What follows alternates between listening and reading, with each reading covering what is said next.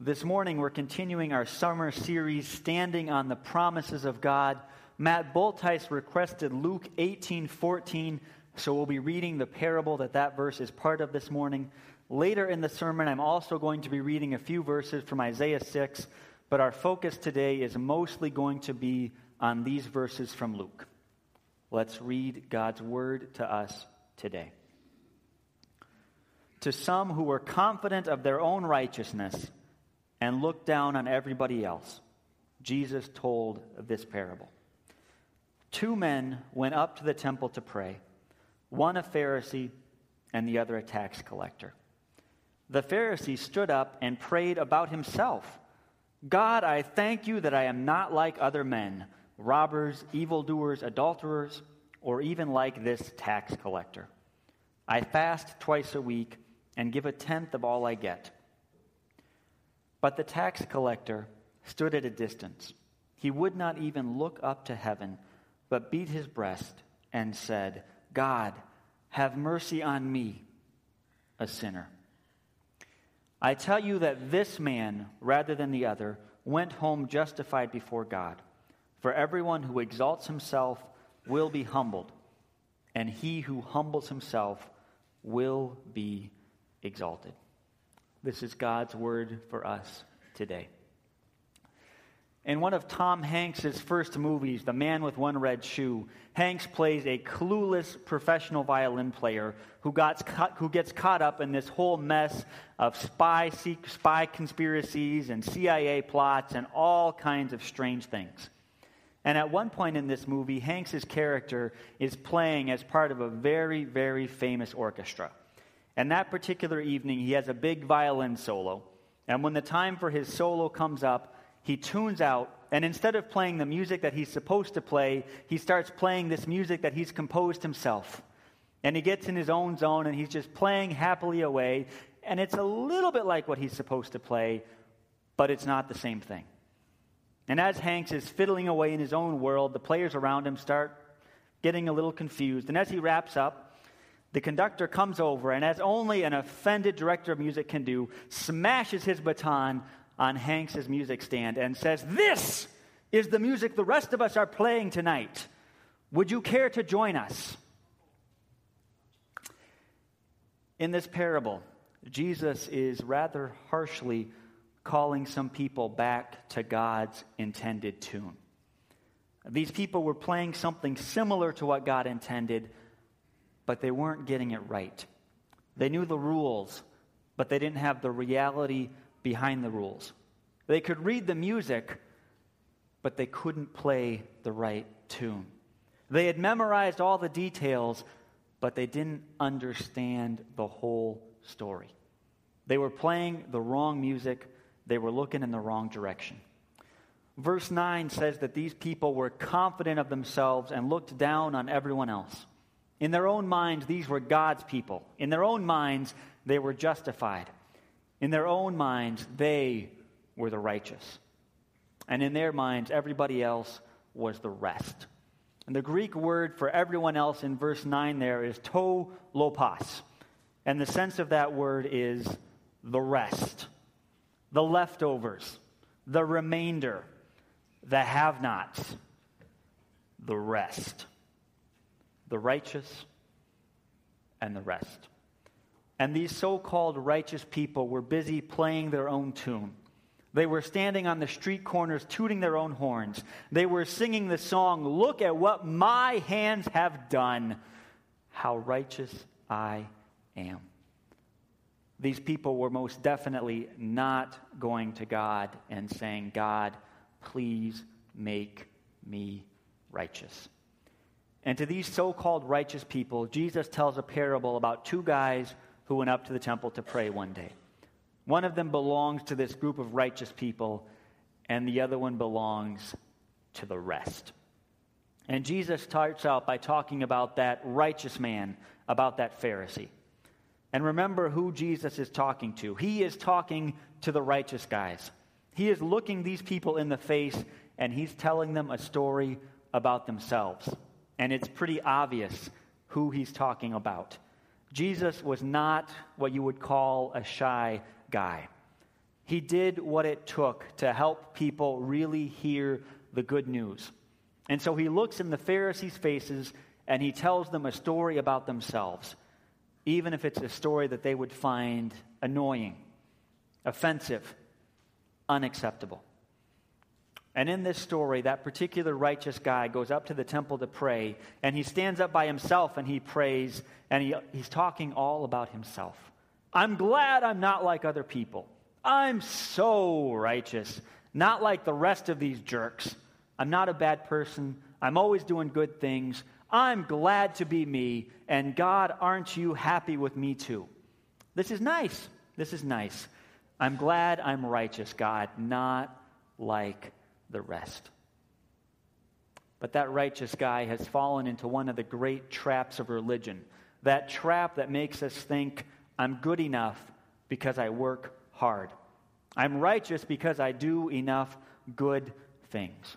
Most of the religions in the world work on that principle. You, knew, you do enough good things, and that's how you get by. It's even a temptation for us as Christians.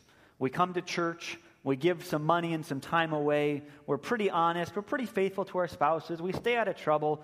We aren't like the rest of those people out there who are staying at home or worshiping at Bedside Baptist instead of Faith CRC this morning.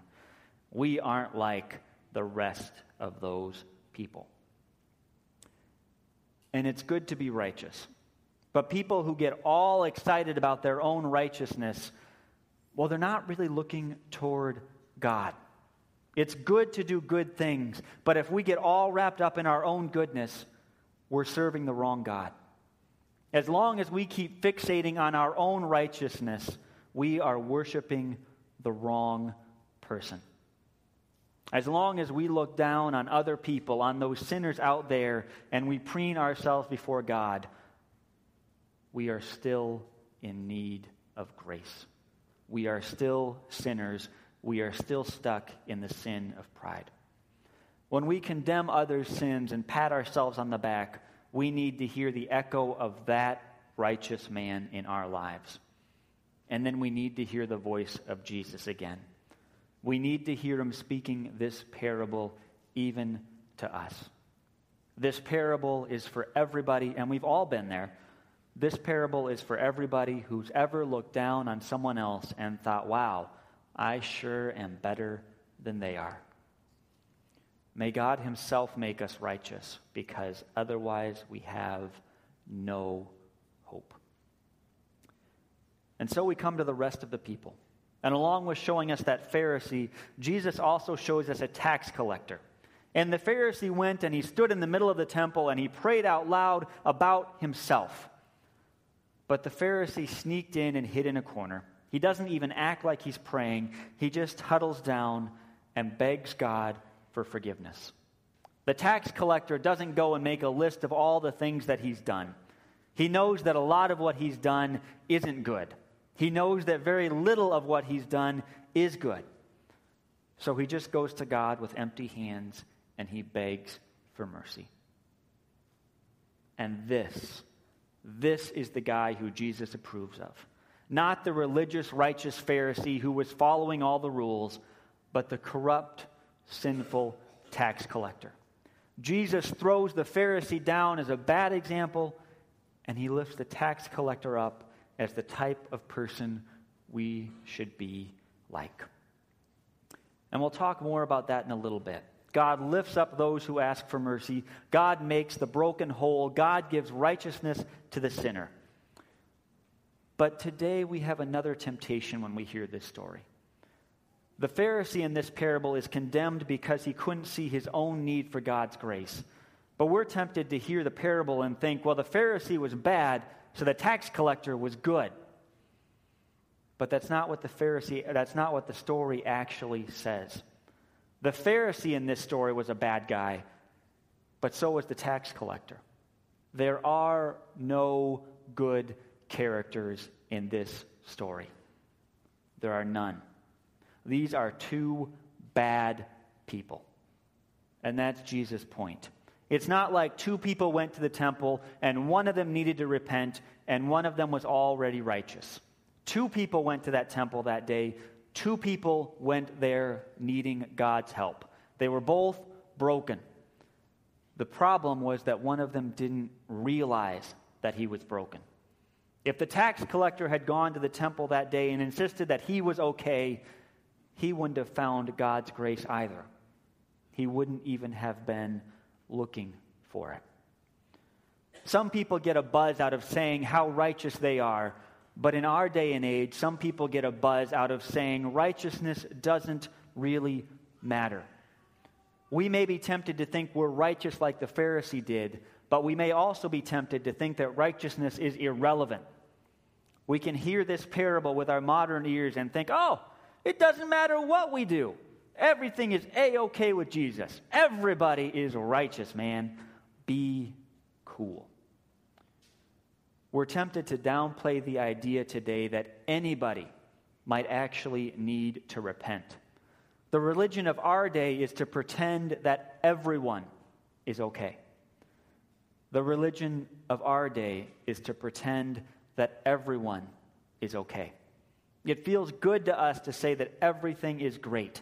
It feels nice to say, hey, there's no need to really repent. It feels great to say, hey, there's no condemnation for anybody. It feels good to celebrate how wonderful everybody is. The music of righteousness is not a tune that our culture knows how to play. We don't like to talk about how bad people are. We don't always like to call sin out for what it is. And there is a good side to that. There can be a humility and a graciousness to not pointing out other people's sins, but that can also be a sign of compromise and of spiritual blindness. When we hear this parable, our cultural narrative wants to kick in and change the ending of the story.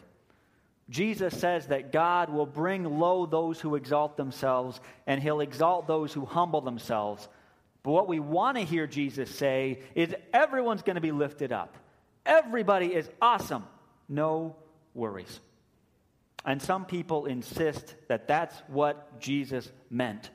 Jesus has to be this great teacher. He has to be someone who tells us that everything is good. I mean, Jesus is a guy who breaks down walls and builds bridges. He's a force of unmediated, unqualified love for everybody and everything all the time, right? Well, there's some truth there, but it's buried in a big pile of deception. And if we don't realize the problem with that narrative, we'll never understand why Jesus really came. Jesus did not come because everyone is good. Jesus didn't come because we're all nice people. Jesus didn't come to validate everybody's choice and to affirm their self esteem. Jesus didn't come to cheer on everybody in whatever life path they took. The hard truth of this parable is that everybody needs grace. People who think they're righteous need grace. People who are obviously sinful need grace. Even people who don't think that righteousness matters need grace.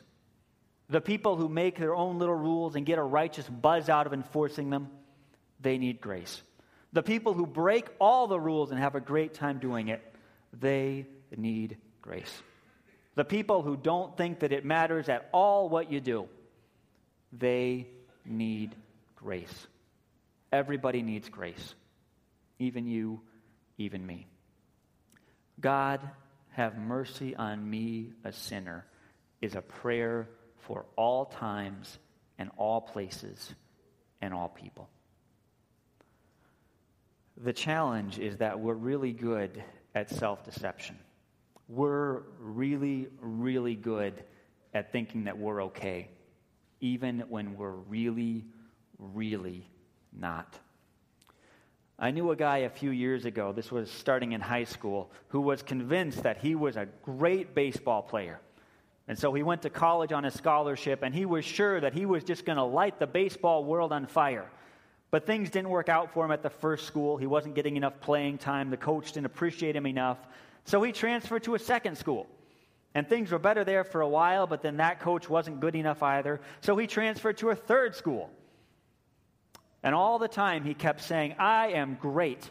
I just need the right coach, the right system, the right school, and I will be the greatest baseball player you have ever seen. And so he just kept changing his circumstances and changing his circumstances. And along the way, he was doing a lot of partying and having a lot of fun too, which probably wasn't helping his baseball abilities. But then one weekend night, as a party was wrapping up, he fell on the stairs on the way out the door and ended up in the hospital overnight with some minor head and neck injuries. And as he was laying there in bed, he finally realized what everybody else had seen for years already. He really wasn't that great a baseball player. And he really hadn't been that great a person. All the choices he'd been making, all the dreams he'd been going after, they were either worthless or they were delusional. And so, as he lay in that hospital bed that night, when he couldn't get away, when he couldn't find any other distraction, he had to face up to the reality that he wasn't okay. That his life was never going to get to where he thought he could get it, that he needed to change. And so he did change. He changed his priorities. He transferred one more time, this time to a good school.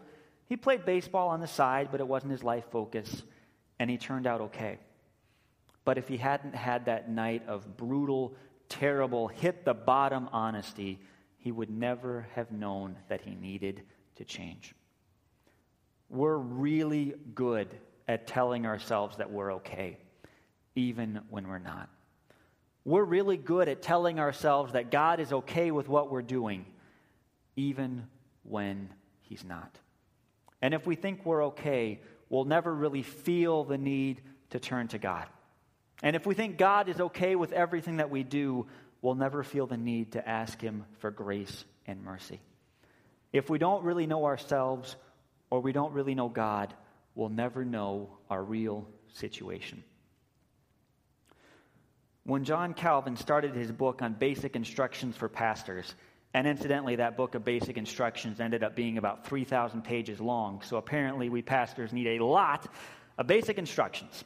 Anyway, at the beginning of that 3,000 page book, Calvin started out by saying, We need, first of all, to know God and to know ourselves. If we're blind to who God is, we will never know who we really are. If we're blind to who we really are, we will never see God's glory as it really is. If we're blind to God's glory, we'll be blind to our own sin and misery. If we're blind to our own sin and misery, we will be blind to God's glory. And when we look to God, when we really, really look toward God, we see that we aren't good people. God is all glory and majesty and power beyond our understanding, beyond the little bit of goodness that we can do on our own. And when we listen to what Jesus really says, instead of just what we want him to say, we hear that we're sinful people, just like everybody else. God is more than we can handle. We are too broken to stand before God. God's holiness and power could so easily burn us to nothing. When we go before God, we need to recognize, Woe is me.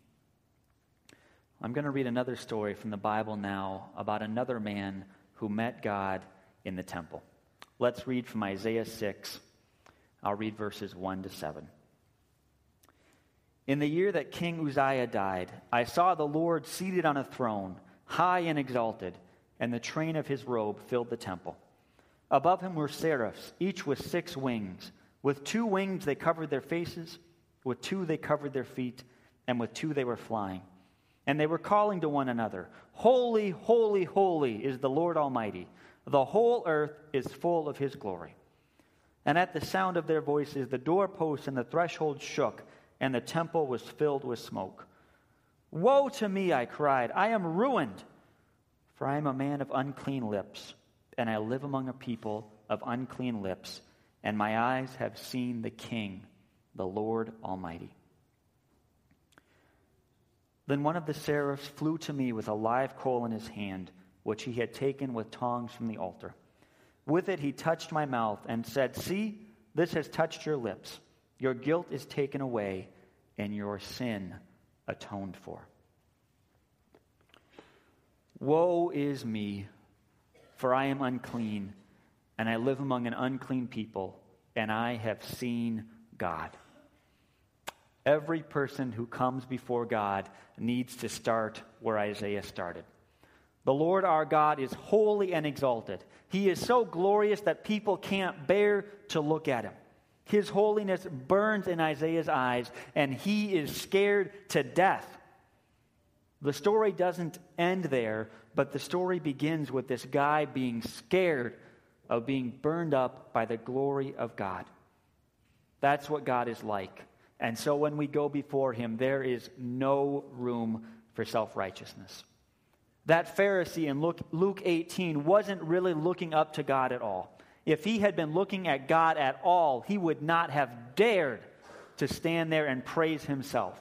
God's glory would have knocked that Pharisee right off his self righteous pedestal. When we come into God's presence, we are undone. We don't have the privilege of going to God with pride. We are not righteous people. Many of the things we tell ourselves to make ourselves feel okay are just not true. And God's glory burns those lies away. We are not righteous. We belong to the rest of humanity. We are part of that 99.999999999% of human beings who don't get it right. We're dishonest, we cheat, we lie, we steal, and we pretend that we're all okay. When we come before God, we need to be knocked off our feet by His glory. So if you came today thinking that you're all right, Jesus is talking to you. Maybe you've been living a pretty good life and you're pretty happy about it. Maybe you're a good, upright person and you've somehow turned away from God's righteousness to your own again. If that's you today, here is your wake up call straight from Jesus. When we get focused on our own righteousness, we are getting it wrong. God will not be mocked. Anybody who really looks to the Lord quickly realizes that they're a nobody. Anybody who really looks to the Lord quickly realizes that they're a nobody. Everybody. Everybody comes before God as a sinner, both the Pharisee and the tax collector. All of us here today, we come as sinners before the Lord God Almighty. And just like that Pharisee, if we come today thinking we're okay, we're in deep trouble. God breaks down people who think they're righteous on their own. So if you came as a Pharisee today, it's time to really lift your eyes up to God, to see His glory, to see your brokenness, to humble yourself so that God will exalt you. God exalts those who humble themselves. Maybe you didn't come today full of pride and thinking that you were okay. Maybe you sneaked in late. Maybe you kind of just edged in. Maybe things are really wrong in your life and you know it and you don't know how to fix it. And if that's you today, do you know what Jesus said about that tax collector? Do you know what Jesus said about that guy, about that screw up? Do you know what Jesus said? Jesus said that that guy went home right with God. That's what you can have today. You can go home with all that junk, all that nonsense, all those burdens, all that stuff wiped out because God forgives those who seek mercy. When Isaiah looks toward the Lord, he realizes he's finished. I'm ruined, he says. I'm not clean. I live among unclean people. I've seen God. I'm done for.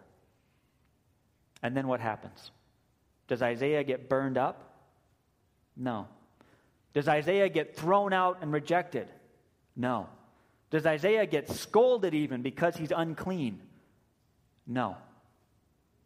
The Lord God, the holy King of the universe, makes Isaiah clean. One of God's messengers comes to Isaiah and he touches his lips with a burning coal and say, says, See, the fire has burned your impurity away. Your guilt is taken away. Your sin is atoned for. Now, that story prepared Isaiah to be a prophet in his time, but it's also a parable of what happens to all of God's people. Everyone stands helpless and hopeless before God, and God's ultimate messenger, Jesus, comes to us. The Son of God comes to us, and he makes us clean. When we couldn't stand before God, Jesus stood before God and before us and made us clean. All of us love to play our own tunes. We love to do things our own way, and we like to think that we're okay. We can get pretty confident in our own righteousness. We can even buy the, buy the lie that there's no such thing as right and wrong ultimately. But we all need God's grace. Whether we like it or not, whether we admit it or not, when we get focused on our own righteousness, we miss the mark. When we pretend that there's nothing wrong with us, we blind ourselves. Only God is holy, only God is righteous. The rest of us are not. And all of us sinners need God to have mercy on us. And, and when we humble ourselves, God lifts us up. You might have come here today as someone who was sure they were righteous. You can go home forgiven. You might have come today as someone at the end of your rope, not knowing what to do next. You can go home forgiven. However, you start the day, if you humble yourself before God, He will make you right. When we ask God for mercy, God promises to give it in abundance. When we look up to God, He makes us righteous. Those who exalt themselves, God promises that He'll humble. But those who humble themselves before God, God promises that He will lift them up. May God have mercy on all of us sinners.